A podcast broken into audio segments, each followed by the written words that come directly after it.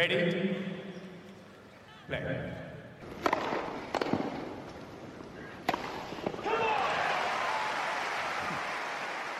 Merhabalar Raket Servisi hoş geldiniz. Ben Gökalp. Ben Anıl merhaba. Evet Amerika açığın tam ortasındayız ve ilk haftanın yorumunu yapacağız. Bir sürü maç oynandı, bir sürü olay var. Elenenler, Fırtına sürpriz kazananlar. var. Yani bir kasırga çıkmadığı kalmıştı US Open'da o da çıktı. Ee, Fırtınalı çıktı. en son bir şeyler havalarda uçuşuyordu böyle. Odalar falan uçuşuyordu. Ama duruldu sanırım. Turnuvamız devam ediyor. ve Ee, Amerika açık konuşacağız bugün. Evet. Amerika açığı konuşmadan önce istersen senin evinin arka bahçesi olan Kolonj'daki tarihi e, bir başarı var bugün yaşadığımız. Belki Türk tenis tarihinin en büyük başarısı değil ama e, mevcut şartları göz önünde bulundurduğun zaman İpek'in e, yakalamış olduğu muhteşem bir performans var. Sen her gün onlarla beraberdin. E, evinde ağırladın hatta onları ve e, Mert abiyle beraber e, büyük bir ekip ruhuyla orada finale kadar çıktı İpek. Biraz e, yorumlar mısın bize orada neler oldu, neler bitti? Birinci ağızdan e, biraz dinleyelim.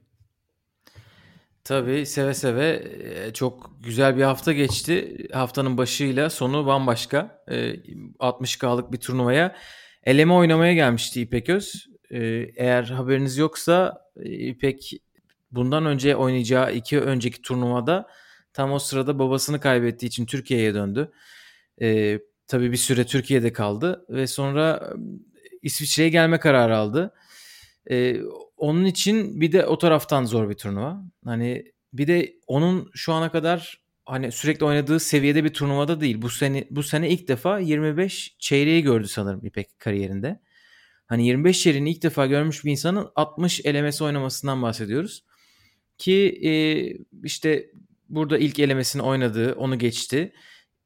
O nispeten rahat bir rakipti. İkinci eleme turunda kaybetti. Ondan sonra e, tabii moraller çok bozuldu. O Türkiye'ye dönüş planları yaparken işte e, ama tabii hemen gitmiyorsunuz. Turnuvaların böyle durumları var oyuncular için. Biraz onları yakından görme fırsatım oldu.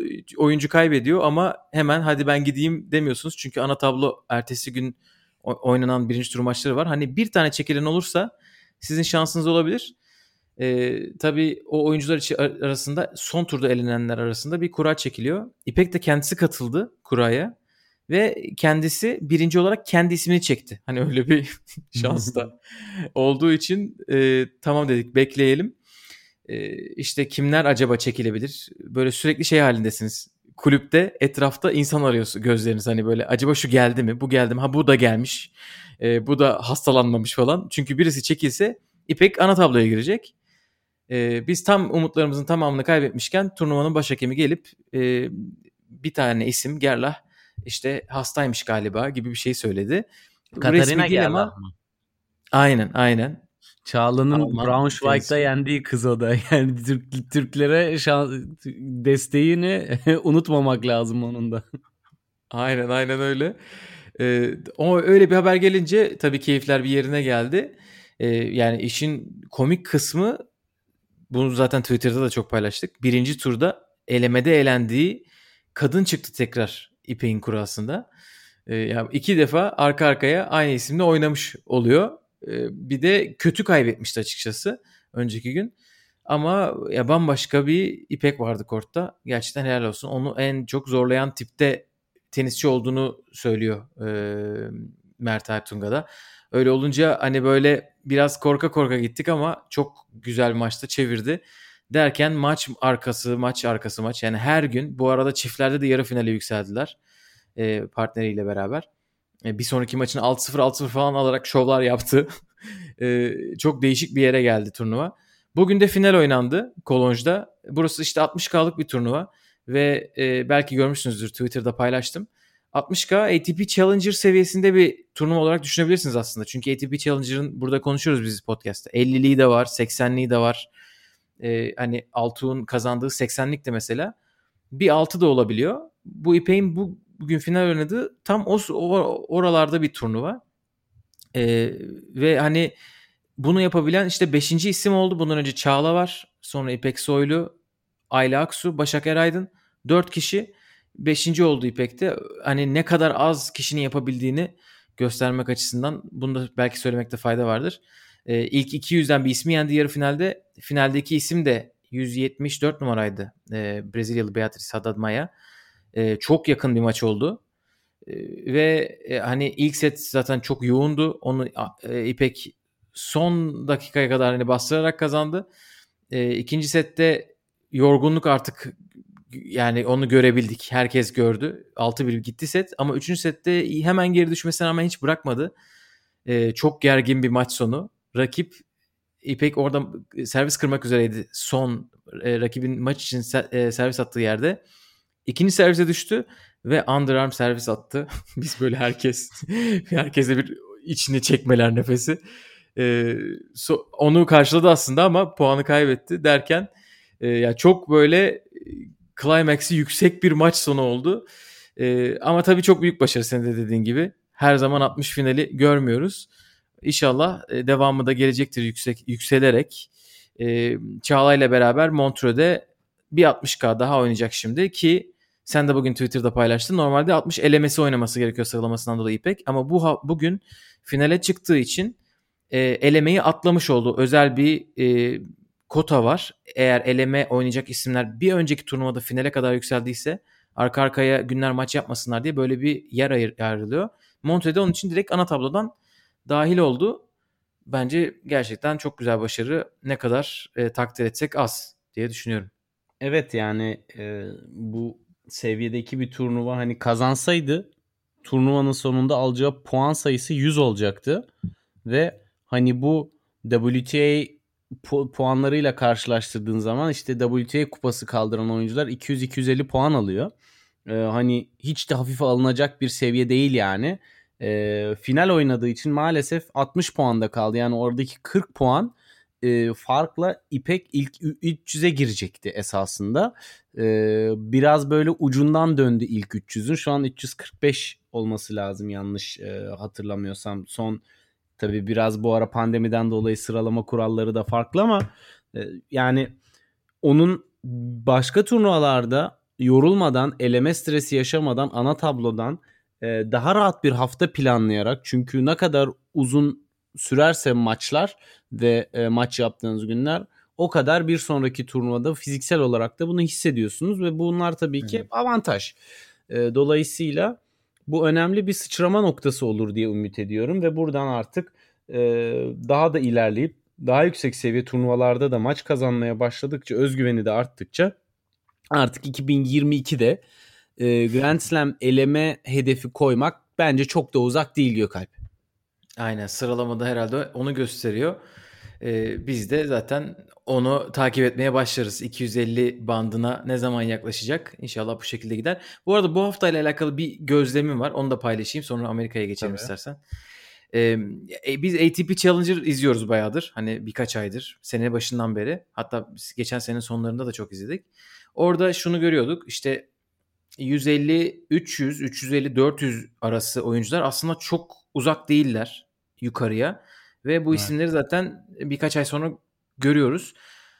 ITF'te durum çok farklı değil. Sadece bandı yükseltebilirsiniz. Yani 600, 700, 800, 900 sıralama yazıyor isminin yanında.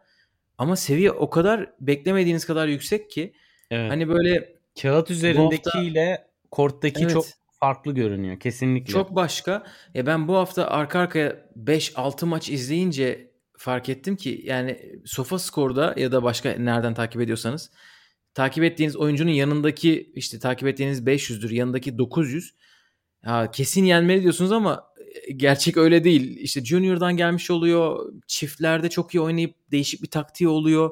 Mesela İpek'in elemede kaybettiği 1200 numaraydı. Ama çok kaliteli bir oyuncuydu gerçekten. Ama e, işte kariyeri boyunca çiftler oynamış. Ara sıra tekler oynayıp böyle bombalar yapıyor. Hani hiç tahmin edemeyeceğiniz seviyeler var. Böyle yerlerden de geçiyor. Hani onu gözlemlemiş oldum. Paylaşmak istedim. Bu da böyle evet, bir nokta. Yani, e, buradan son belki de kapanış olarak şunu söylemek lazım. Hani bunun erkekler tarafındaki kıyaslaması yapıldığında bugün çeyrek finale çıkan e, sürpriz isimlerden biri Botik van de Zandschulp. E, daha bir iki ay öncesi ya birkaç hafta öncesinde aynı bu tarz seviye turnuvaların erkek versiyonu olan Challenger'da e, mücadele ediyordu. Yani e, buradaki oyuncuların seviyeleri, sıralamaları vesaireleri hiç de öyle hafife alınacak gibi değil. E, burada 170 numaralar, 200 numaralarla oynadı İpek ve bu isimlerin hepsi e, sıralamada 172 numarayla oynadı en son. E, Grand Slam ana Grand Slam elemesi oynama oynayan insanlar ve onlarla mücadele edip esasında oralarda da bir şeyler yapabileceğini e, görmesi açısından bence çok önemli oldu. Özellikle Güney Amerikalı isimlere karşı toprakta iyi mücadele edebilmek e, insana özgüven olarak toprak korta çok ciddi katkı sağlıyordur diye düşünüyorum. Aynen öyle. Bu arada hem İpek Öz'ün hem de Mert Ertungan'ın bütün dinleyenlere de selamları var. Onları da iletmişlerdi. Paylaşmış olayım. evet, istiyorsan yavaştan uçağa binelim. Bir kıta değiştirelim Gökalp. Ee, fırtınalı tam manasıyla fırtınalı bir turnuvanın ortasındayız şu anda. Tam ortasındayız. Ee, ve orada ilk hafta neler oldu? Çok gerçekten kort dışında tartışılan şeylerin e, korttakilerin önüne geçtiği ama sonra öyle bir maçlar izledik, öyle sonuçlar gördük ki bir anda tekrardan olaylar kort içine geri dönebildi neyse ki.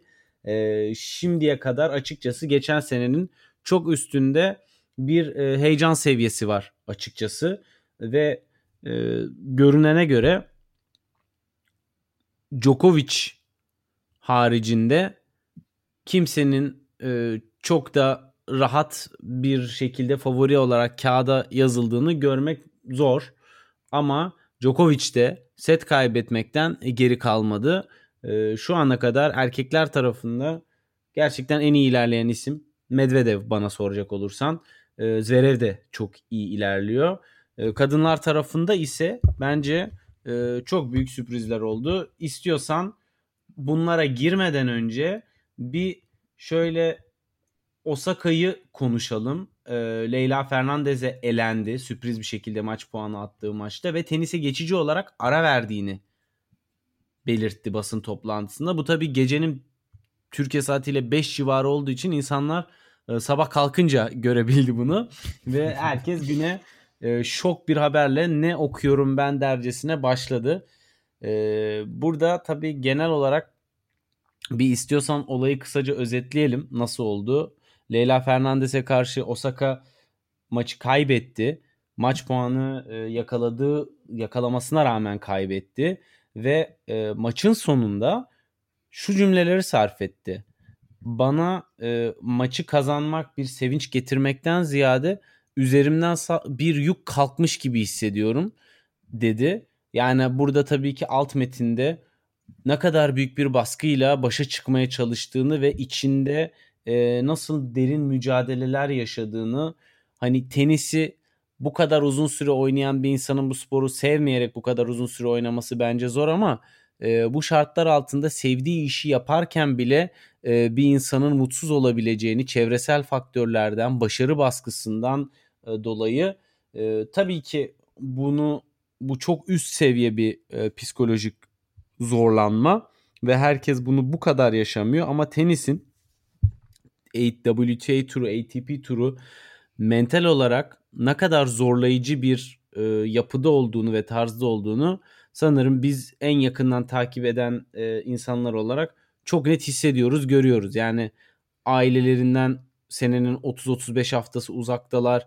Pu- sıralama puanlarıyla turnuvalara katılabildikleri için e, maç kazanma, puan koruma, e, beklentileri karşılama baskısı var. Bir turnuvayı kazanmak için asla hiçbir şekilde hata yapmama ve her maçı kazanma zorunluluğu var. Sürekli bir istim üzerinde olma durumu var ve bunlar da bence tenisin takım sporlarıyla karşılaştırdığın zaman e, göz önünde olan sporlar arasında cidden e, en büyük zorluklarından bir tanesi e, ve hani bunu bu seviyede yaşayan en uç örnekte Osaka oldu. E, Gökalp sen ne düşünüyorsun? Bu ayrılık ne kadar sürer ve e, sence buradan geri dönüşü nasıl olur? Yani olimpiyat ateşini yaktıktan sonra olimpiyatlar sırasındaki oyununda da kura analizini yaparken de konuştuğumuz zamandaki gibi de çok e, tenise kendini vermiş gibi zaten görünmüyordu esasında e, US Open başlamadan da önce. E, ona rağmen ilerledi. Ve e, bir noktada Leyla Fernandez 18 yaşındaki genç Kanadalı oyuncunun e, adı bir anda ön plana çıktı ama tabii ki onun adının ön plana çıktığı olayda yine de ana hikaye Osaka olarak kaldı. Ben açıkçası kestiremiyorum ama herhalde bir rahatlama hissediyorum şeyde e, tenis Twitter'ında mı diyeyim. hani bir şey böyle bir ara herhalde herkes istiyordu Osaka için. Çünkü hani Fransa açıktan beri çok zor bir zaman geçiriyormuş gibi hissediyorum. Ee, tabii hem oradaki işte basın toplantısı açıklamalarından sonra karşılaştığı e, tepkiler, ona gösterilen destek, sürekli gündem gündemde olması.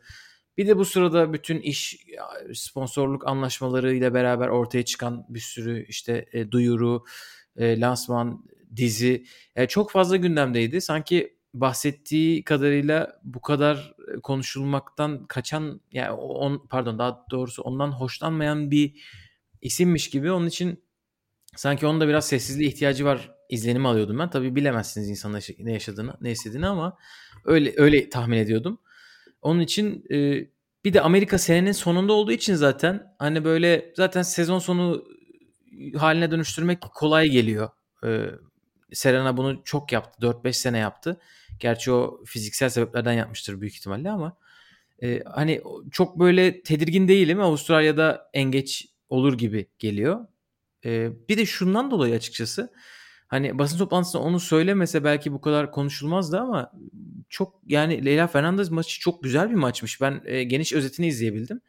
Hani e, Osaka kötü oynamamış gibi gördüm. Hani tabii ta, maçın tamamı belki başka şeyler söyler ama Leyla Fernandez çok boğmuş Osaka'yı. Hiç zaman vermemiş. Hani Osaka gibi oyuncuya gerçekten zaman vermemek lazım. Sürekli önde vurmak lazım. Taktiklerden birisi bu olabilir. Özellikle böyle bir kortta. Ee, bir de ondan önceki maçını yapmamıştı. Biraz ritim kaybı var. Ondan önce de çok kolay bir maç almıştım Buskova'ya karşı. Hani Osaka kötü teniste oynuyor muydu? Amerika'da oynayacak mıydı bilmiyorum. Biraz ayağı kötü takıldı Leyla Fernandez'e. Ee, ama çok hani böyle karamsar değilim açıkçası geri dönüş hakkında. Ee, ben de senin dediklerine katılıyorum. Tabii ki Leyla'nın oyunu da hani bu e, daha sonrasında konuşacağız e, Tsitsipas maçını tabii ki turnuvanın şu ana kadarki en büyük maçıydı Alcaraz'la e, Stefanos Tsitsipas'ın maçı ama e, Leyla da burada tabii agresif oyunuyla, cesur oyunuyla e, büyük isimlerin isminden korkmadan kortta yer almanın e, ne kadar önemli olduğunu bir kez daha bize gösterdi. Ama şu da var Gökalp. Hani tenis öyle bir spor ki siz oynuyor görünürsünüz ama karşı tarafın müsaade ettiği kadar esasında oynayabiliyorsunuz ve e, Leyla'ya da biraz e, bu baskıyı kurabilmesi için alanı sunan da Osaka oldu. E, ama şu kesinlikle doğru yani Osaka kortta silik kafası başka bir yerde dağınık dağılmış bir şekilde hani Zverev'in bazen yaşadığı gibi kopmalar öyle bir şey yoktu tabii ki. Ama e, 2020 US Open'ındaki Osaka ile karşılaştırılamayacak bir seviye var yine de. Evet bir de değişik istatistikler var. Bir tanesi Osaka'nın son 3 mağlubiyeti solaklara karşı gelmiş. e, Vondroshova'yı kaybetmiş olimpiyatlarda. Leyla Fernandez. E, bu isimler üçüncüyü şu anda hatırlamıyorum. bir isim evet. daha. 3 e, solağa karşı. Bir de ilk sert kort Grand Slam'ini kazandığından beri 3 isme kaybetti. Biriyle yaşıt Bencic'le. Diğer ikisi Osaka'dan küçük. Leyla Fernandez ve Kokogov. Ee, böyle hani küçüklere karşı böyle tam bir şey yapamıyor mu acaba onu da merak etmiyor değilim. Hani Kerber'e karşı çıksaydı mesela o maçı geçer miydi? Bilemeyeceğiz çünkü şu anda Kerber Leyla Fernandez oynuyor tabii o ayrı bir konu. Evet ve e, Kerber de bildiğin üzere solak. Şu an o yüzden iki solak isim e, kortta karşı karşıya biz bu kaydı alırken ve Leyla Fernandez 4-2 öne geçtiği halde ve seti bitirecekmiş gibi göründüğü halde seti e, Kerber 6-4 aldı. Gerçekten bu da çok keyifli bir maç oluyor ve gençlerle e, yaşlıların çarpışması bu noktada e, biraz da e, farklı oyun stillerinin kuşaklar arası nasıl değiştiğini de bize biraz daha gösteriyor bence. Çünkü Kerber tam eski nesil bir agresif oyuncu, risk seviyesi yüksek. Böyle biraz form tutması için uzun zamana ihtiyacı olan ama o formu tuttuk, tuttuğu zaman da gerçekten o kadar kuvvetli ki hem forente hem backend'i geri çizgiden e, rakiplerini o Leyla Fernandez diyorsun ya boğuyor diye e, onu yapmaya devam ediyor. Ama mesela Leyla Fernandez'i izlediğim zaman şu anda kortta e, onun bu boğuculuğu kortun daha çok içine girerek geri çizgide kalmak yerine öne doğru e, korkmadan giderek e, yaptığını görüyorum ve bence yeni nesille e, eski kuşak arasındaki en ciddi farklardan birisi de bu. Yoksa bence Kerber dünya bir numarasına ulaştığı dönemdeki form durumuyla e, yakın seviyelerde oynuyor. Bunu daha önce de konuşmuştuk. Gerçekten 33 yaşında bu seviyeye geri gelmesi bence çok sevindirici. Fakat e, tenis kadın tenisinde ciddi evrim e, oldu son özellikle 3 senede Osaka ile Andrescu ile ile e, ve daha nice isimlerle e, ve bundan dolayı o tenisle tekrar e, kupa kaldırma için çok ciddi şans faktörlerine ihtiyaç var. Evet Ama, bence de evet. öyle. Bu, bu, bu arada hani Kur'an'ın neresinde olduğunu da söyleyelim dinleyicilere çok böyle e, havada kalmasın. Kerber'le Fernandez oynuyorlar dördüncü turu. Kazananları çeyrek finalde Svitolina ile karşılaşacak. Svitolina bugün Halep'i 6-3 6-3'lük net bir skorla geçti. Hı. Evet ve tabii ki burada e, Halep'in gerçekten takdire şayan bir geri dönüşü esasında söz konusu e, çok önemli sakatlıklar yaşadı ve o sakatlıklardan sonra sadece iki maç yaparak US Open'a geldi ve ilk turda Camila Giorgi gibi bir ismi geçmeyi başardı iki sette. E, dolayısıyla Svitolina'ya kadar Svitolina eşleşmesine gelebilmesi dahi e, bence çok büyük başarı. Halep'in çalışma disiplini, profesyonelliği, karakterinin yanı sıra ne kadar örnek bir sporcu olduğunu tekrardan e, bize gösterdi ve hani son ana kadar mücadelesini devam ettirdi. Ama e, Svitolina veya artık Monfils mi desek bilemiyorum. Arada kalıyorum ben de Gökalp. E, e, Instagram'da konuşuyorsan Monfils e, tenis işleri için Svitolina öyle diyor kendisi. Ve hani onun seviyesi bence şu an tavan yapmış durumda. Hani biz bunu çok dönemler diyoruz Svitolina'ya karşı. Bu sene o sene mi, bu Grand Slam o Slam, o Slam mi diye. E, ama e, göreceğiz. Gerçekten e, ilginç maçlar onu da bekliyor. Fakat umut var. Onda da umut var Gökalp. Evet, Bugünkü evet. oyunuyla açık. E, korkusuzca agresif, öne doğru gitmekten çekinmeyen ve vuruş sertliğini korkmadan istikrarlı bir şekilde devam ettiren bir Svitolina'nın ee, zaten WTA finallerindeki şampiyonluğundaki ana kilit noktalardan birisi de o oyun tarzıydı. Ee, bir de tabii ki kendine özgü garip slice'ları vardı. Onları da çok görmüştük. Ama e, onun haricinde o da güzel bir turnuva geçiriyor. İstersen evet, e, bir şey e, Kur'an'ın alt tarafını da istiyorsan konuşalım. Şu şu, şu şekilde sadece. E, kadınların aslında bir haber noktası olarak şu da paylaşılıyor turnuvanın başından beri seri başları nasıl elenmiyor? Erkeklere kıyasla özellikle erkeklerde çok fazla Kesinlikle. seri başı elendi. Kadınlarda aşağı kısımda dördüncü tura bütün yüksek seri başları çıktılar. Bunlar Krejcikova, Muguruza. Bunlar ikisi maç yapacak. En alt tarafta da Mertens'e Sabalenka. Buradan bir adet yarı finalist çıkacak. Ee, Ki Mertens'in çıkması da sürpriz bu arada. Onu da belirtelim. Aynen Mertens'in ben Jabber'ı geçmesine şaşırdım. Ee, Sıfır 6 5 ile geçmiş. 10 kere sor onunda da 10 jabör derdim. 10 jabör mü derdin? Evet. 10 kere 10. Aynen öyle. Üst kısmın e, ikinci yarı finalisti olacak yerde de bu arada seri başları olduğu gibi devam ediyor. Pliskova Pavlyuchenkova ile oynayacak. Dördüncü tur maçını Sakkari de Andrescu ile. Buradan bir adet yarı finalisti çıkacak. Ama en üstte büyük sürprizler yaşandı. En önemlisi de Barty'nin kaybetmesi. İstiyorsan bu sürprizleri konuşup sonra da erkekler tarafına geçelim. Bir Barty var orada bir de Emma Raducanu var. Emma Raducanu dördüncü turda. Barty'yi yenen Shelby Rogers'la oynayacak. Yani e, gerçekten hani hikayeler biraz orada çıktı. E, Emma Raducanu için söyleyecek bence çok fazla şey var. Yani muhteşem heyecanlandırıyor. Özellikle e, ben return oyunlarına bayılıyorum. Gökalp. Ve Evet.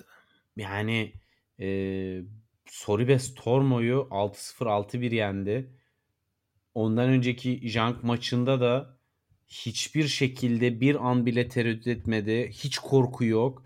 Oyununu istediği gibi sonuna kadar devam ettiriyor. Kortun içine giriyor. E, yeri geliyor fileye çıkmaktan hiçbir şekilde çekinmiyor. Baya baya akıcı oynuyor ve bunu elemeden gelerek yapıyor. Yani bu şu demek 6. maçında 6 maç üst üste oynadıktan sonra 6-0 6-1'lik bir galibiyet elde etti ki e, hiç daha set kaybetmedi ve aslında toplamda şu ana kadar kaç oyun kaybetti? 12 oyun kaybetti. 3 turda ana tabloda sadece 12 oyun kaybetti. Müthiş bir performans. Ee, Evet. buradan Elemelerde daha çok kaybetmiş. evet. Set kaybetmeden daha çok. Acayip. İngilizlerin Andy Murray'den sonra beklediği yıldız. Her yönüyle yıldız. Çünkü enerjisi var. Y- Yüzü güldüğü zaman, hareket ettiği zaman o star aurası var. Ve oyunuyla da agresif bir oyun. e, Kendini gösteren bir oyun. Hani sadece skor olarak iyi bir sonuç elde edebilirsiniz ama oyununuz çok e, ön plana çıkan gösterişli bir oyun değildir. Emma Raducanu'da bu da var. Bir hikayesi var büyük heyecanları var ve dolayısıyla bütün ada halkı kendisini e, bağrına basmak için dört gözle bekliyor Gökalp.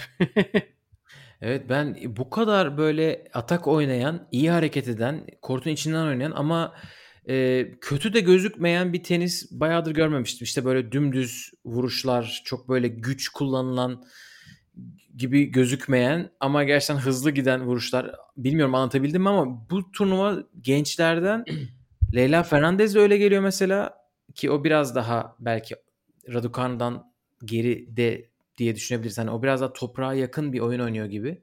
Çok içeriden oynamasına rağmen. Ee, erkeklerde Alcaraz da böyle çok benzer böyle gençler geliyorlar. Onun için e, yani Raducanu gerçekten heyecan verici. Nereye kadar gidecek merak ediyoruz. Çünkü kura açıkçası çok Yolu kapalı da değil onun için. E, Yani orada- Shelby Rogers oynayacak. E, Emma Raducanu'nun tabii büyük şansı ilk turda e, eşleşmesindeki e, rakibi Jennifer Brady turnuvadan çekildi. Dolayısıyla e, kurada epey yolu açıldı kağıt üzerinde. Ama tabii yine o maçları kazanmak gerekiyor ve çok rahat kazandı. Ya tabii ki Jennifer Brady'nin orada elenmesi ve ilk turda Vögele ile oynaması e, ve sonrasında hiçbir şekilde seri başıyla karşılaşmaması Shelby Rogers dahil biraz da kura şansı. Çünkü orada Muhova da ilk turda sürpriz bir şekilde Soribes Tormo'ya gidince o tarafta hiçbir seri başı kalmadı. Yukarıdaki Evet. seri başlarından da turnuvanın en büyük sürprizi Ash Barty Shelby Rogers'a elendi ki e, zaten Clara Towson maçında da Veraz Vonareve maçında da peak oyunundan uzaktı. Turnuva öncesindeki performansından uzaktı. Ama maçlarını kazanmayı biliyordu. E, fakat turnuvaya e, ısınma fırsatı elde edene kadar Shelby Rogers e, gerçekten yine maç puanlarını çevirip e, şampiyon oldu. E, şey şampiyon oldu diyorum maçı kazandı. Allah söyletti. Evet. Yani bu şampiyonluk gibi galibiyet. evet, evet, evet. Kesinlikle. Sağ ol Yani bu sene bu sene tokat yiye yiye bir hal oldu. Sanırsınız e, Pegula'ya karşı Pliskova. Shelby Rogers bu maçtan önce Barty'ye 4 defa kaybetmişti 2021'de sadece. Gelen ge- geçirdi, giden geçirdi Barty tarafından Shelby Rogers'a. Ama kazandı mı tam kazandı vallahi helal olsun. İşte en önemli yerde kazandı. Bir de tabii şöyle bir şey var. Yenile yenile yenmesini öğrendi de diyebiliriz. Ama Evet açıkçası birbirlerini çok tebrik etmişler. İyi arkadaşlar anladığım kadarıyla. İkisi de birbirleri için çok güzel şeyler söylemişler maç sonu. Ama açık ara turnuvanın en büyük sürprizi diyebiliriz herhalde şimdiye kadar. Çok net favori görünüyordu Eş Parti turnuva öncesinde. E, fakat aşağı tarafta bir de e, çok da şu ana kadar konuşmadığımız ama senenin en istikrarlı Grand Slam oyuncusu olan genel olarak Iga Świątek var. Ve Belinda Evet. Bencic ile oynayacak. Evet güzel Formda maç. bir Bencic ile oynayacak. O ikisinden birisi çeyrek finale çıkacak. Sonra Shelby Rogers, Raducanu, Bencic, Świątek'ten birisi en üst kısmı yarı finalisti olacak. Bencic, de güzel maç olur. Ve e, müthiş maç olur. Ve skoru kestirmek çok zor. Bencic de çok formda. Altın madalyanın motivasyonunu onun da ne kadar etkilediğini e, görüyoruz. Orada Karolina Pliškova'nın çeyrek finale Pavlyuchenkova'ya göre bir tık daha yakın olduğunu söyleyebilirim Gökalp. Çünkü e, servis oyununun yanı sıra normal rallisi de e, hata oranı düşük ve e, çok da rakibe alan bırakmayan bir oyunu var. E, Anisimova'ya karşı çok zorlandı ve kazanmayı başardı. E, Anisimova gerçekten şanssız bence bir eşleşme ikinci turda Pliskova ile oynaması. Biraz kura şansı olsaydı o da dördüncü tura kadar çıkma olasılığı olan bir isimdi Anisimova. Çünkü özellikle Amerika'da e, oynaması ve yavaş yavaş da tekrar forma girmesi onu burada bir şeyler yapabilir mi diye bence düşünmüştür turnuvadan önce ama olmadı. Evet. Fakat dördüncü kısımdaki sürpriz bence en büyük sürpriz Gökalp. Kuradan bağımsız? Andrescu'nun dördüncü tura çıkması bence e, bu kadar sakatlıklar, e, daha öncesinde maç yapmamışlıklar varken ne olursa olsun Golubic formda olduğu için de biraz zorlandı. İlk tur maçında set kaybetti. Fakat sonrasında ardına bakmadı. Ama şimdi gerçekten çok diri, hazır, fit ve az hata yapıp agresif oyununu e, rakibi boğmak üzerine kuran bir Sakkari ile karşılaşacak. O maç da kaçmaz diyorum ben. Evet o da çok güzel maç. Sakkari Andreescu ve Bencic Świątek ikisi o ikisi kaçmasın diyelim. Eğer bizim bölümümüzü onlardan önce dinlemiş olursanız. Krejcikova Erkeklere geçelim mi? Daha keza müthiş maç Ha, olacak pardon. Gökalp. Evet. Onlar da Grand Slam şampiyonları. Zaten aşağı taraf full kadro. Mertens, Sabalenka. Mertens Sabalenka Muguruza. bana sorarsan kapalı kutu psikolojik faktörlerden dolayı ne olacağı belli olmaz o maçta. Garip bir maç olabilir yani. Seviye de skor da her şey olabilir. Evet, Sabalenka'nın kaybetmemesi gereken bir maç. Burada Genelde çeyrek kaybetmemesi gereken yok. maçları kaybetmesiyle tanıdık biz. Sevgili Arina'yı. Bir erkeklere geçelim mi? Şöyle bol bol tuvalet konuşuldu bu hafta. Gökalp evet yani özellikle tabii ki sürpriz skorları da konuşacağız. Ve e, tuvalete girmek ne kadar girdiğiniz kadar ne zaman çıktığınız ve nasıl çıktığınız da önemli. Neyle girdiğiniz elinizde? Elinizde Neler ne var? konuşuldu ya bu hafta? Yani Eurosport ekibine ayrıca teşekkür edelim. Hani bir tenis istatistiği olarak çıkarılacağını düşündüğüm en son istatistiği çıkardılar ve bir oyuncunun bütün maçlarının tuvalet molalarının süreleri ne bize ekrana yansıttılar, paylaştılar. Rekoru Lorenzo Sonego'ya karşı 10,5 dakika. Yani Rekorlar var bu 10,5 konuda. dakikada bir şey yapamıyorsan Gökay bak üstü kapalı konuşuyorum. Zaten maç sonuna kadar yapmadı, yapmasan da olur. Maça Tamam mı? çıkma. Çıkmaz yani. Çık 10,5 yani. Maça çıkma diyorum sen çıkmaz diyorsun. Şimdi oldu. Evet yani Tsitsipas öyle tuvalet molaları aldı ki bu, yani turnuvanın ilk dört günü bu konuşuldu.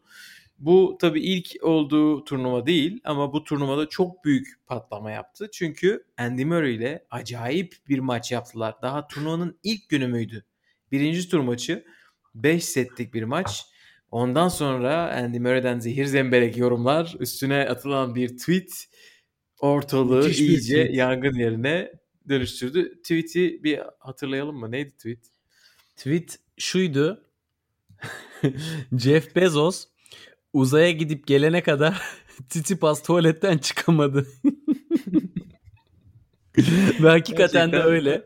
8 dakikaydı Acayip. sanırım değil mi? Jeff Bezos'un e, uzaya çıkıp sonra dünyaya geri dönmesi.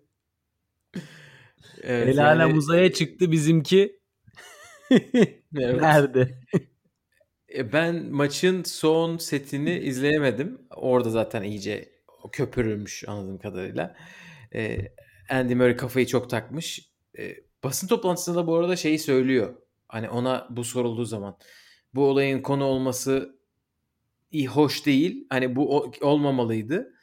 Çünkü maçı konuşamıyoruz şu anda. Çok güzel bir maç oynandı. Andy Murray bayağı eskisi gibi hareket etti. Benim izlediğim kısımlarda. Nasıl oldu bu? Anlamadım. Ben hatta Tsitsipas'ın dönmesini beklemiyordum açıkçası. Gökay Ee, ilk seti izledin acayip. değil mi? evet ilk 3 seti izledim. İlk set Vintage Murray'di. Evet. Yani evet, evet. her şeyiyle servis placement'ı, puan kurgusu, ara ara o özlediğimiz loblardan da bir iki tane gördük. O bence ATP tarihin en iyi lob atan oyuncularından birisi. E, ve benim şaşırdığım mental bir olaydan bence kaybetti maçı. Yani bu tuvalet Bence molalarının de. kafasına girmesine müsaade etti. Bence de. Çünkü benim en çok şaşırdığım şey e, pozitif anlamda e, yatay hareket kabiliyetiydi. Yani Sağa sola değil mi? hareket Hiç. ediyordu. Evet. Lan senin metal bir kalçan var arkadaş sen nasıl böyle hareket ediyorsun yani bir normal değil. Evet evet gerçekten acayip. Ama tabii bunlar çok konuşulmadı diye hani e, şey yaptı. Biraz böyle yakındı ama sonra gidip Doğru. o fitili ateşledi. o tweet'i. Dedi madem elendim sonra- şanımla gideyim dedi. Aynen. Ve roketi fırlattı işler- uzaya. Yani tam manasıyla roket attı. Aynen işler iyice büyüdü o tweetten sonra. E, Tsitsipas ikinci maçına değil. Üçüncü maçında Alcaraz oynadı değil mi? Üçüncü maçında Alcaraz'la. ki. İkinci maçta Manarino'yla oynayıp orada da tuvalete gitmiş. Üçüncü maçta da Alcaraz'la oynayınca e, bu arada tabii şöyle bir şey var. Süre tabii ki uzun olmamalı ama Tsitsipas'ın ne kadar çok terlediğini ve New York'un ne kadar nemli olduğunu diğer oyunculardan da görebiliyoruz. Hani büyük ihtimalle gerçekten gitmeye ihtiyaçları var içeri. Hatta zaten onu bazen bazı destekleyenler de oldu. E, o Opelka bu isimlerden bir tanesi. Hani havanın ne kadar sıcak olduğunu e, burada oynayanlar bilir gibi şeyler söyledi ama Tsitsipas'ın tabii durumu farklı. E, bunu o taktiksel olarak yapıyor ve bunu inkar da etmiyor Gökalp. Ee, ve bunun neredeyse ilhamını... açıkça söyleyecekti. Ha? neredeyse açıkça söyleyecekti. Hani ben bunu taktik olarak yapıyorum dediği Ve bunun ilhamını tek. Djokovic'ten alıyorum deyip işi ortalığı karıştırmaya gitti. E, fakat Djokovic'in aldığı sürelerle Tsitsipas'ın aldığı süreler farklı. Evet Djokovic giriyor içeri hatta bütün kıyafetlerini baştan sona değiştiriyor ve bunu e, mental olarak maça sıfırdan başlıyormuşçasına e, hissetmek için yapıyor. E, fakat Tsitsipas'ın bu ilk örneği zaten tutmadı. İkinci örneği ise Andy Murray'in geçmişten bir maçını örnek gösterdi. Nadal'la olan veya Djokovic'le olan maçıydı sanırım unuttum şimdi. Ve ona bir bakın Bu arada istiyorsanız. o o örneği vermeden önce şöyle başlıyor. İnanılmaz giderli başlıyor. Diyor ki ben diyor insanların işine burnunu sokmayı sevmem diyor. Ama eskiden sokardım. Eski, biliyorum ki şöyle bir an var falan diye giriyor soruya. İnanılmaz bir inanılmaz Kim üfürdüyse onu Tsitsipas'ın kulağına örnek olarak sanırım e, artık konuşmuyordur onunla. Çünkü kendisi bilerek konuşmaya çalışmış ama belli ki biri onu yanlış yönlendirmiş. Öyle bir durum var ortada. Evet ya bütün bu olaylar üst üste gelince Alcaraz maçında Tsitsipas e, seyirci tarafından yuhalandığı oldu çok fazla. Çift hataların alkışlandığı yerler gördüm ben. Hani seyirci e, tam artık şeydi. Ne, ne denir? Dolmuştu Tsitsipas'a karşı. Açıkça Alcaraz'ı desteklemek bir yana Tsitsipas'a köstek olmaya da çalıştılar gibi geldi bana maç sırasında. Evet e, ve hani bu bence bu işin doğasında var Gökalp. Öyle ya da böyle biz tenisi bir oyuncunun öbür rakibinin daha kötü oynamasına vesile olup maçı kazanmasını izlemek için değil, daha iyi oynayanın e, karşı tarafı daha da iyi oynamaya zorladığı ve maçı en iyi oynayanın kazandığı e, seviyenin her geçen saniye yükseldiği bir oyun olmasını isteyerek izliyoruz ve tabii bu tarz manipülatif taktiksel hareketler oyun seviyesinde e, gerilemeye sebebiyet veriyor. E, seyirci de onun için orada değil yani. Tsitsipas'a sorarsan sonuç odaklı tabii ki doğru sporcu ve sonuç odaklı. Bu birçok üst düzey sporcu da böyle ve bunun en baş örneği Djokovic mesela. Seyir zevkinden ziyade sonuç odaklılığa yönelik hem oyun planını hem taktiksel, kur, taktiksel kurgusunu geliştirip e, şu anda dünyanın bir numaralı oyuncusu ve belki de tarihin bir, bir numaralı oyuncusu bir, bir sürü insana soracak olursan. E, ama yani seyircinin bu noktada tenisin seyir zevkini baltalayan insana karşı sert, sert bir şekilde durması bence çok normal. Biz oraya eğlenmeye gidiyoruz e, ve karşımızda akıl oyunlarıyla rakibinin oyununu bozmaya çalışan biri var. Hani eskilerden Brad Gilbert vardı böyle rakibinin Winning Ugly diye kitabı vardı ve e, sürekli rakibinin oyunu bozarak dünya 5 numarası 4 numarası e, olmayı başarmış bir isim. Evet ama tuvalete giderek yapmıyordu şimdi adam ya. O onu tuvalete giderek yapmıyor. Fakat e, bu tuvalet olayı tabii ki hala şu net bir şey değil. Yani şunu söylemek gerekiyor. Tsitsipas hiçbir kuralı çiğnemiyor. E, çünkü bir insanın ne kadar süre tuvaleti bitirip bitiremeyeceğine yönelik e, bir bilimsel bir çalışmayı net bir şekilde belirleyemiyorlar esasında. Ha bana soracak olursan bu kuralın çıkış noktası e, şöyle olmalı. Bir oyuncunun molası maksimum ne kadar süre olmalıdır ki rakip oyuncuya bu dezavantaj olarak geri dönmesin. Çünkü gelen argümanlar en doğru ve bence en gerçekçi argümanlar Murray tarafından da biz hareketsiz durdukça orada vücudumuz soğudukça o ateşli ve ısınmış haldeki oyun seviyemize tekrar geri çıkmamız vakit alıyor ve bu bir dezavantaj yaratıyor. Ya bu şey gibi basket maçındasın bakıyorsun takım kötü gidiyor mola alıyor. Tenis öyle bir spor değil. Öyle dur bir 5 dakika bir şey yapalım falan filan yok öyle bir dünya normalde ve bu taktiksel olarak kullanılıyor. Ha e, bence o kuralın yani kurallara aykırı hareket etmiyor ama kurallar değişmeli ki bu kuralların değişmesi gerektiğini birçok kişi söyledi ama nasıl değişmesi gerektiğini yönelik çok da net e, bir sağlam bir öneri çıkmadı bence şu ana kadar ortaya konsensüs olarak. Fakat şu bir gerçek kuralı bir kenara bırak bu kadar çok felsefe yapan bu kadar çok işte yok şöyleydi böyleydi Yunan tanrısıydı carttı curttu diye konuşan bir insan ve hani aforizma dolu bir Twitter hesabı olan ve gerçekten çok ilginç bir YouTube kanalı olan Stefanos Tsitsipas'ın burada bize tekniksel gerekçelerle konuşması bana inanılmaz samimiyetsiz geliyor. Çakallık geliyor. Ee, beni de o yüzden e, kaybediyor. Yani öyle söyleyeyim. Çünkü bu işin lagalugası sen fair play spor tenis sporu gerçekten karşılıklı iki oyuncunun şans faktörü yani fileye çarpıp top içeri düşerken özür diliyorsun Gökalp. Hani bu kadar etik değerlerin ön planda tutulduğu bir spor.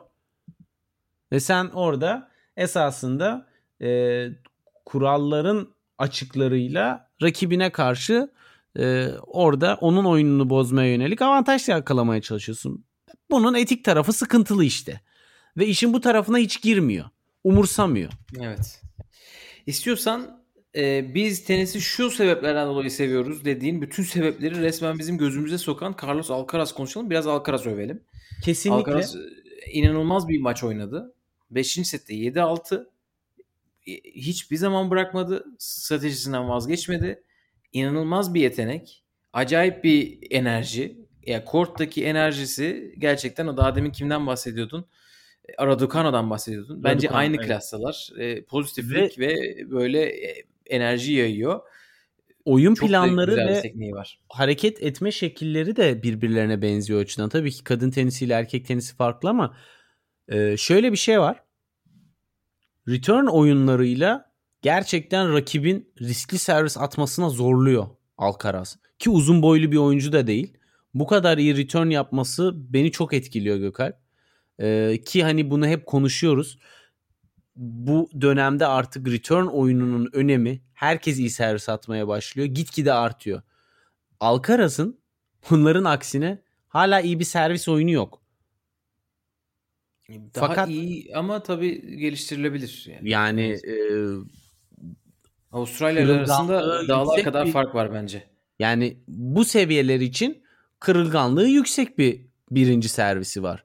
O kadar birinci servisinden belki sayı çıkarma oranı çok düşük görünmüyor ama bunda forehand'inin etkisi var servisinden ziyade. Çünkü forehand'inin gücü Tsitsipas bile maç sonunda dedi ben böyle güçlü ve e, dağıtan bir forehand'i uzun süredir görmedim diye. Gerçekten Yok, ben hayatımda hiç bu kadar yüksek hızda topa karşı oynamadım dedi. evet. Daha hızlı bir top gelmedi üstüme gibi bir şey söylemiş. Tabii o E, bu- mağlubiyetin kadar- ardından ben kötü değildim rakip çok iyi diye de biraz Yok yok e, bence Alcaraz gerçekten çok güçlü vuruyor toplara. Bunu birkaç Kesinlikle. kez daha duymuştuk ve Alcaraz'ın olayı zaten izlerken gözlerinizle görebiliyorsunuz. O kadar fazla baseline'ın içinden vuruyor ki burada hareket kabiliyetinin önemini vurgulayalım. Çünkü gerçekten kelebek gibi hareket ediyor çocuk. Evet. Soldan sağa hiç fark ettirmeden çok güzel bir şekilde pozisyon oluyor Süzülüyor. çok hızlı bir şekilde gidiyor. Hiçbir şekilde güç de kaybetmiyor bunu yaparken. E, görmediğimiz bir tarz diye düşünüyorum. şöyle Ee, bir ne tarz Medvedev Gökay. ne Zverev bu kadar güçlü vurup bu kadar güzel hafif hareket edebiliyor. Değişik bir klasmandan geliyor. Felix de böyle değil mesela. Evet. Ee, E, Kendine yeni bir kulvar açmış gibi durumda gibi geliyor bana. topları yükselirken almaya özen gösteriyor Gökay. Belki biraz da boyu çok uzun olmadığından dolayı olabilir. Hani gücü orada e, çok iyi e, kanalize ediyor ki Twitter'da okumuştum. Sanırım Matt Willis söylemişti veya başka biri şimdi yanlış olmasın. E, dirseğini bükmeden vuruyor topa e, forehandiyle. Federer gibi Del Potro gibi hani bütün kol gücüyle e, sadece ön kol gücüyle değil bütün kolunun gücünü aktarıyor gibisinden e, tekniksel bir e, bakış açısı gelmişti. Fakat ben şu açıdan e, bir benzetme yapacağım. Topları erken alması ve kortun içinde olması açısından biraz o eski Agassi'nin e, tarzına benzettim o açıdan. Evet Hani- ben de sen daha demin tarif ederken Agassi geldi aklıma. Agassi'nin daha güçlü vuran versiyonu gibi düşündüm. Evet ve Biraz tabii daha ki spinli. e, Bu boyu 1.85. Ee, Federer'le Nadal'la 1. şaka gibi. Hiç de öyle görünmüyor ama değil mi? Evet, evet, Yani evet o ufak yüzden- gözüküyor. servisinin de alabileceği çok yol var. Oyununda daha geliştirebileceği çok yolu var. Ama işte büyük tenisçilerin yani bir büyük tenisçi e, tarihe damga vuran tenisçilerden birisi olmak için her ihtiyaç herkesin ihtiyaç duyduğu şeylerden biri bir tane çok çok kuvvetli silahınızın olması lazım. Herkesin kullanmaktan kaçınacağı ve taktiğini ondan kaçmak üzerine kurduğu bir silahınız olması lazım. Alcaraz'da bu var. Forenti. Gerçekten e, müthiş bir seviye. Casper Ruud'dan çok daha etkili. E, Casper Ruud'un da forenti yeni nesil içerisinde ön plana çıkanlardan ama Alcaraz'ın Gökalp en farklı ön plana çıkan özelliği kuvvetli yönünü korkusuzca oynaması. Yani son setin tiebreak'i bilmiyorum izleyebildin mi o tiebreak'i. Orada 5 kere eli titrerdi. Zaten sette elinin titremesinin gerektiği ve basit hata yapmasının gerektiği o kadar fazla an vardı ki ki Alcaraz maç boyunca çok fazla basit hata yaptı ama asla ben hata yapıyorum bu plan oyun planından vazgeçmeliyim demedi. Kendi oyun planına, forehandine, vuruş gücüne e, ve kortta karşısında gördüğü rakibine karşı kurguladığı e, puanlarla başarıya ulaşabileceğine inandı ve o yolda devam etti ve sonunda da kazandı. Ve ne kadar içindeki heyecanın yüksek olduğu maçı kazandıktan sonra o yere yatışı ve yani bütün vücudu heyecandan titriyordu yani. O sadece o anda yerde bir sevinç değil yani. O inanılmaz bir eşik açtı. Biz Alcaraz'ı Challenger'ları toplarken işte Umak'ta ilk ATP turnuvasını kazanırken de konuştuk elbette. Fakat bir Grand Slam'de 18 yaşında 5 setlik bir maçı ki 5 setlik tecrübesi bildiğim kadarıyla çok çok azdır. Yani ben e, bulamadım açıkçası. E, ve böyle bir noktada 5. setin sonunda inanılmaz. Bu hani hep tartışıyoruz ya 5 setlik e, turnuvaların sayısı azaldıkça ne oluyor ne bitiyor diye. Burada çok istisnai bir örnek. Yani bu kadar az 5 set oynayıp 5. setin kırılma anlarında kırılmamayı başarmak e, çok özel bir e, seviye mental olarak. E, ve belki biraz alakasız görünebilecek bir isim Yevgeni Kafelnikov. O bile bunu takdir edip önümüzdeki 3 sene içerisinde Alcaraz'ı bir numarada görebiliriz dedi. Öyle özel bir yetenekle karşı karşıyayız yani. Yeterince övdük diye düşünüyorum. Gerçekten herkes çok yüksek. yüksek olmak için de bir sürü sebep var. Sen de saydın. Bir diğer başlıklara geçelim istersen erkekler tarafında. Daha Birkaç çünkü tane daha 1, burada 2, 3 numara vardı evet. E, bence bir başlık olarak şunu konuşabiliriz. Elemelerden gelen 5 isim birden 3. tura yükseldi. Bunun içinde Jensen Brooksby yok. Yani Jensen Brooksby davetiye al, alıp 3. tura yükseldiği için onu söylemedim. Onunla beraber 6. Ee, burada kimler var? Oscar Ote, Henry Laksonen, Peter Goevcik, Botis van Zandschulp. Bunlar hepsi bir de tabii Alex Molchan. Ee, üçüncü tura yükseldiler. Bazıları dördüncü turda bazıları değil. Bir tanesi Botis van Zandschulp şu anda çeyrek finale yükseldi bile. Elemeden gelenler için de iyi bir turnuva oluyor. Bu arada Van Zandschulp'un çeyreğe çıktığı kısım hangisi? Evet doğru bildiğiniz Cem İlkel'in kısmı. Bir sonraki seferler biz neden olmayalım diye insan düşünmüyor değil. Evet. Bunu biz kura yayınımızda da konuşmuştuk. Cem'in set kazandı. Alex Molken da gayet iyi bir turnuva çıkardı. Ee, Diego Schwartzman'a karşı da iyi bir mücadele gösterdi. Evet, Brandon Nakashima'yı yendi. Brandon Nakashima'yı yenmek zaten e, bence seviyesini çok net gösterdi. Evet bence de öyle. Bunları söyledik. Favorileri geçelim istersen. Favorileri hiç konuşmadık çünkü. Yani e, favorilerden o zaman bence Djokovic'ten başlayalım. Djokovic bence bildiğimiz Djokovic turnuvaya garip başlayıp emin adımlarla ilerliyor. Ki... Biraz biraz böyle şey gördüm ben. Temiz değildi oyunu dün. İlk 3 tura göre kıyasla da hani hareketlerinde biraz tutukluk vardı. Yani Bek, oyun planı Beken çok fazla fileye taktı. Oyun planını falan değil de böyle benim evet. dediğim basit hata çok fazla yaptı. İlk Katılıyorum. Turda, ilk sette 20. Toplamda evet. 54 sanırım. 54 basit hata fazla geldi Nishikori maçında. Kesinlikle. Yani ben de tam onu diyecektim. Yani oyun planında taktiksel olarak bir sıkıntısı yok. Uygulamada biraz sıkıntı çekiyor gibi. Yani böyle biraz daha paslı gibi. E, bu bahsettiği fiziksel problemlerden mi kaynaklanıyor yoksa maç yapmaya bir süre ara verdiği için mi böyle e, onu bilemiyoruz tabii ki ama e, geçen seneki e, US Open'a göre o kadar net bir favori olarak gelmiyor gibi. Çünkü aradaki olimpiyatlarda yaşadığı e, travma e, onu eminim ki etkilemiştir Gökalp. Evet geçen sene yüzde binle gelmişti çünkü buraya bir de. Evet. hani o kadar Robot emindik. gibi geldi. Bu sene tabii şimdi Medvedev iyi gitti Masters'ta. Ee, Zverev onu olimpiyatta yendi. Bir de Cincinnati'yi kazandı. O iki isim kadar hani böyle yumruğunu masaya koyacak isim yoktu. Team dahil. Bana team öyle gelmiyordu geçen yaz. Onun için şimdi biraz daha geçen seneye göre hani %90'a inmiş diyebiliriz 99'dan. 85-90'larda geziyor benim kafamda. Djokovic'in e, oranı ama şimdi Jensen Brooks bile oynayacak. Ondan sonra o maçı alırsa Oscar Ote Berrettini galibi ona kibar davranan bir kura en azından çeyrek final aşamasında. Dördüncü tur Brooks bir bir sıkıntı çıkartabilir hiç belli olmaz. Ama çeyrek final onun canını sıkmayacak bir kuraya benziyor. Ee, bence Djokovic'in Brooksby biraz ters gelebilecek bir rakip açıkçası. Şu açıdan ters gelebilecek bir rakip. Ee, biraz oyununu hani kabaca Pablo Carreño Busta'ya benzetebiliyorum. Hiçbir şeyi daha böyle wow seviyesinde olmayan ama hiçbir şeyde böyle çok zayıf olan bir isim değil Johnson Brooksby. E, o da Challenger seviyesinden gelip aynı Altu ile Cem'le e, maç yaptığı yerlerden gelip burada şu anda e, çeyrek final mücadelesi için Djokovic'in karşısına çıkıyor. E, yine hani buradan bizim iki değerli oyuncumuza da değinmekte fayda var. Hani onların Cem'in yendiği bir isimdi Brooksby e, ve hani burada şimdi Djokovic ile karşılaşacak ve e, o açıdan ters bir maç olabilir.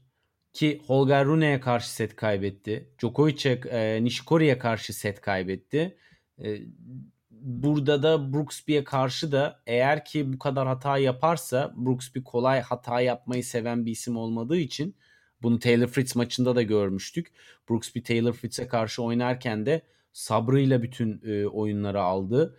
E, setleri kazandı. Çünkü daha agresif olan ve sabırsız kalan e, Fritz'ti ve Brooksby atletizmiyle bunu çok ön plana çıkardı. Aslan Karatsev'e karşı da aynı şekilde yine benzer bir mental stabiliteyle maçı kopardı. 2-1 geriden gelip 3-2 kazanarak dolayısıyla yıpranmış ama özgüvenli bir şekilde geliyor Brooksby şu anda Djokovic'in karşısına. Değişik bir maç olacak o da. Aynen öyle. İstiyorsan bir de diğer iki yüksek seri başı olan Zverev ve Medvedev'i de konuşalım. Onlar güle oynaya ilerliyorlar. Medvedev, Medvedev çeyrek finalde set kaybetmedi. Medvedev ismine yakışır bir şekilde ayı gibi ilerliyor. Gerçekten. Çünkü yani maçların başlangıcından sonuna kadar tam bir maçın favorisi. Maçı kazanacağı maçın ikinci oyununda belli oluyor.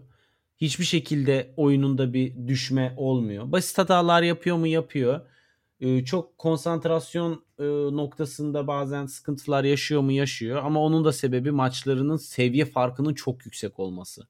Yani odaklanmamaya sebebiyet verecek çok fazla rahatlık ıı, getiren faktörler vardı. Ki burada bence Köpfer'in oyun tarzı olarak Medvedev'e arıza çıkarabilecek bir yapısı vardı. Çıkaramadı. Evans da böyle e, sinek gibi yapıştığımı bırakmayan sinir bozucu bir oyun tarzı var. Onu direkt haşamat etti. Yani skor belki 6-1, 6-0, 6-0 değil ama maçtan Evans'ın çıkamayacağı çok net belliydi.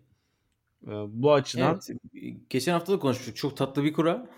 Onu bir şekilde iyi bir şekilde değerlendirdi ve bu güzel kurası şöyle devam ediyor Medvedev'in. Çeyrekte elemeden gelen Van de Zandsulp'ta oynayacak. Adamın 8. maçı olacak. Yarı finalde de şu dört isimden birisiyle Goyovcik Alcaraz, Tiafo Felix. Bu dörtten birisiyle yarı oynayacak. Yani bayağı temizlendi. Finale kadar finale kadar oynayacağı isimler bunlar. Sonra finale çıkarsa ki çıkmaması için hiçbir sebep yok. Çok büyük bir seviye atlaması gerekecek. Hani o öyle tahmin ediyorum. Çeyrek yarı O da işin ters tarafı. Kolay maçlardan zor maçlara evet. geçiş biraz yorucu olabiliyor. Ama şimdi burada yine sürpriz isimlere biraz geçiş yapalım o zaman. Medvedev'den e, çeyrek ilk çeyrek final belli oldu çünkü. Botik Van de Zandschulp'la e, Medvedev oynayacak. Botik bugünkü maçta seviye olarak çok iyi bir Schwarzman'la karşılaşmadı. Esasında 3-0'da bitirmesi gerekiyordu maçı. İlk iki seti çok rahat aldı. Üçüncü sette de break öndeydi.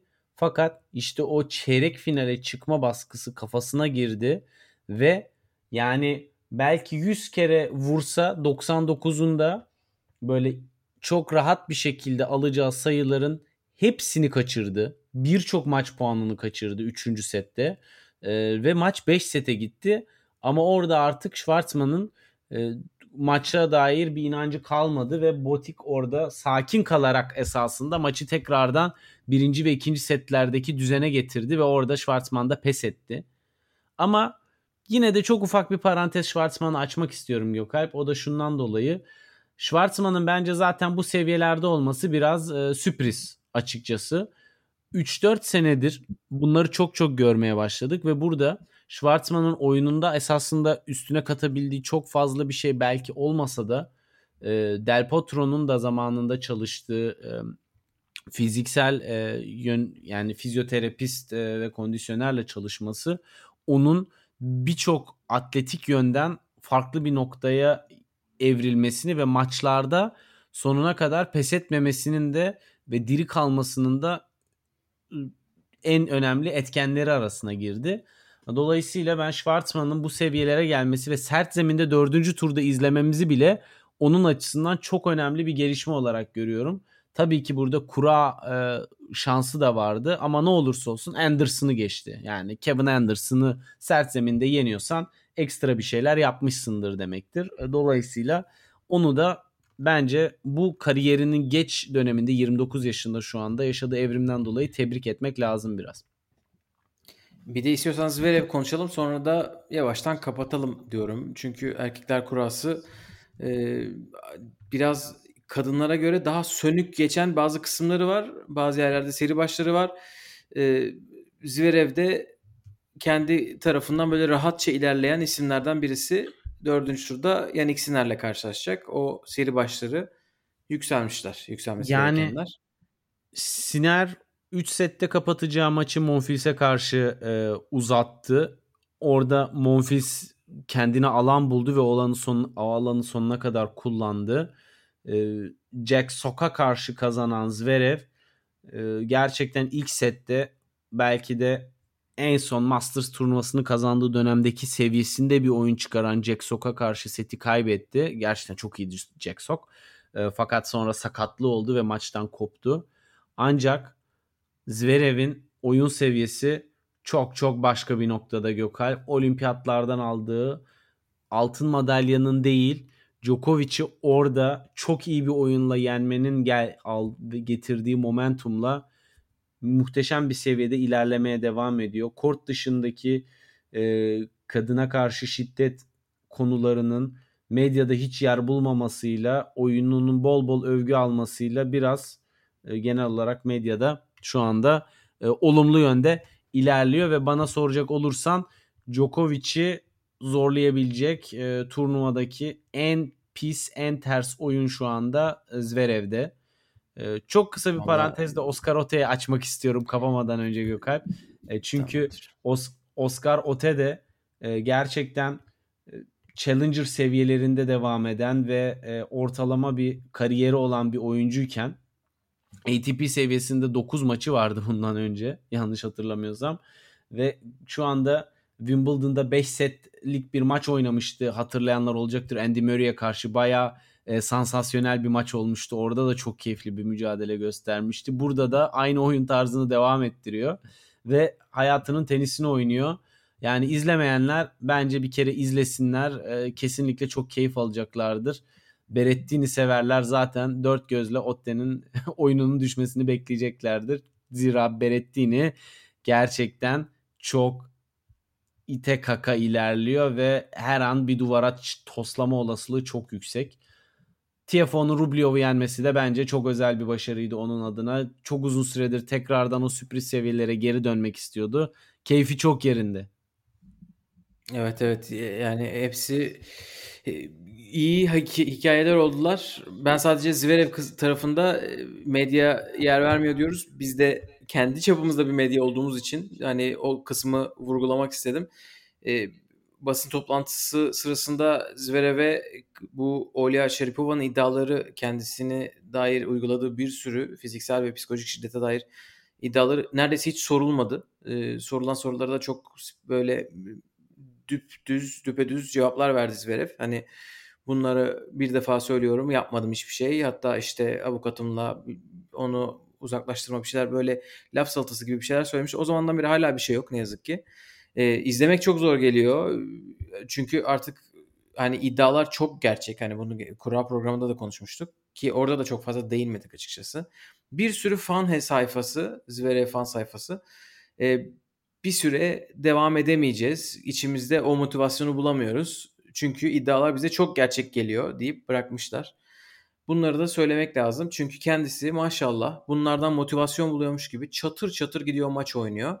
Bir de bunun aynısını geçen sefer de konuşmuştuk. Geçen sene Paris Masters sırasında.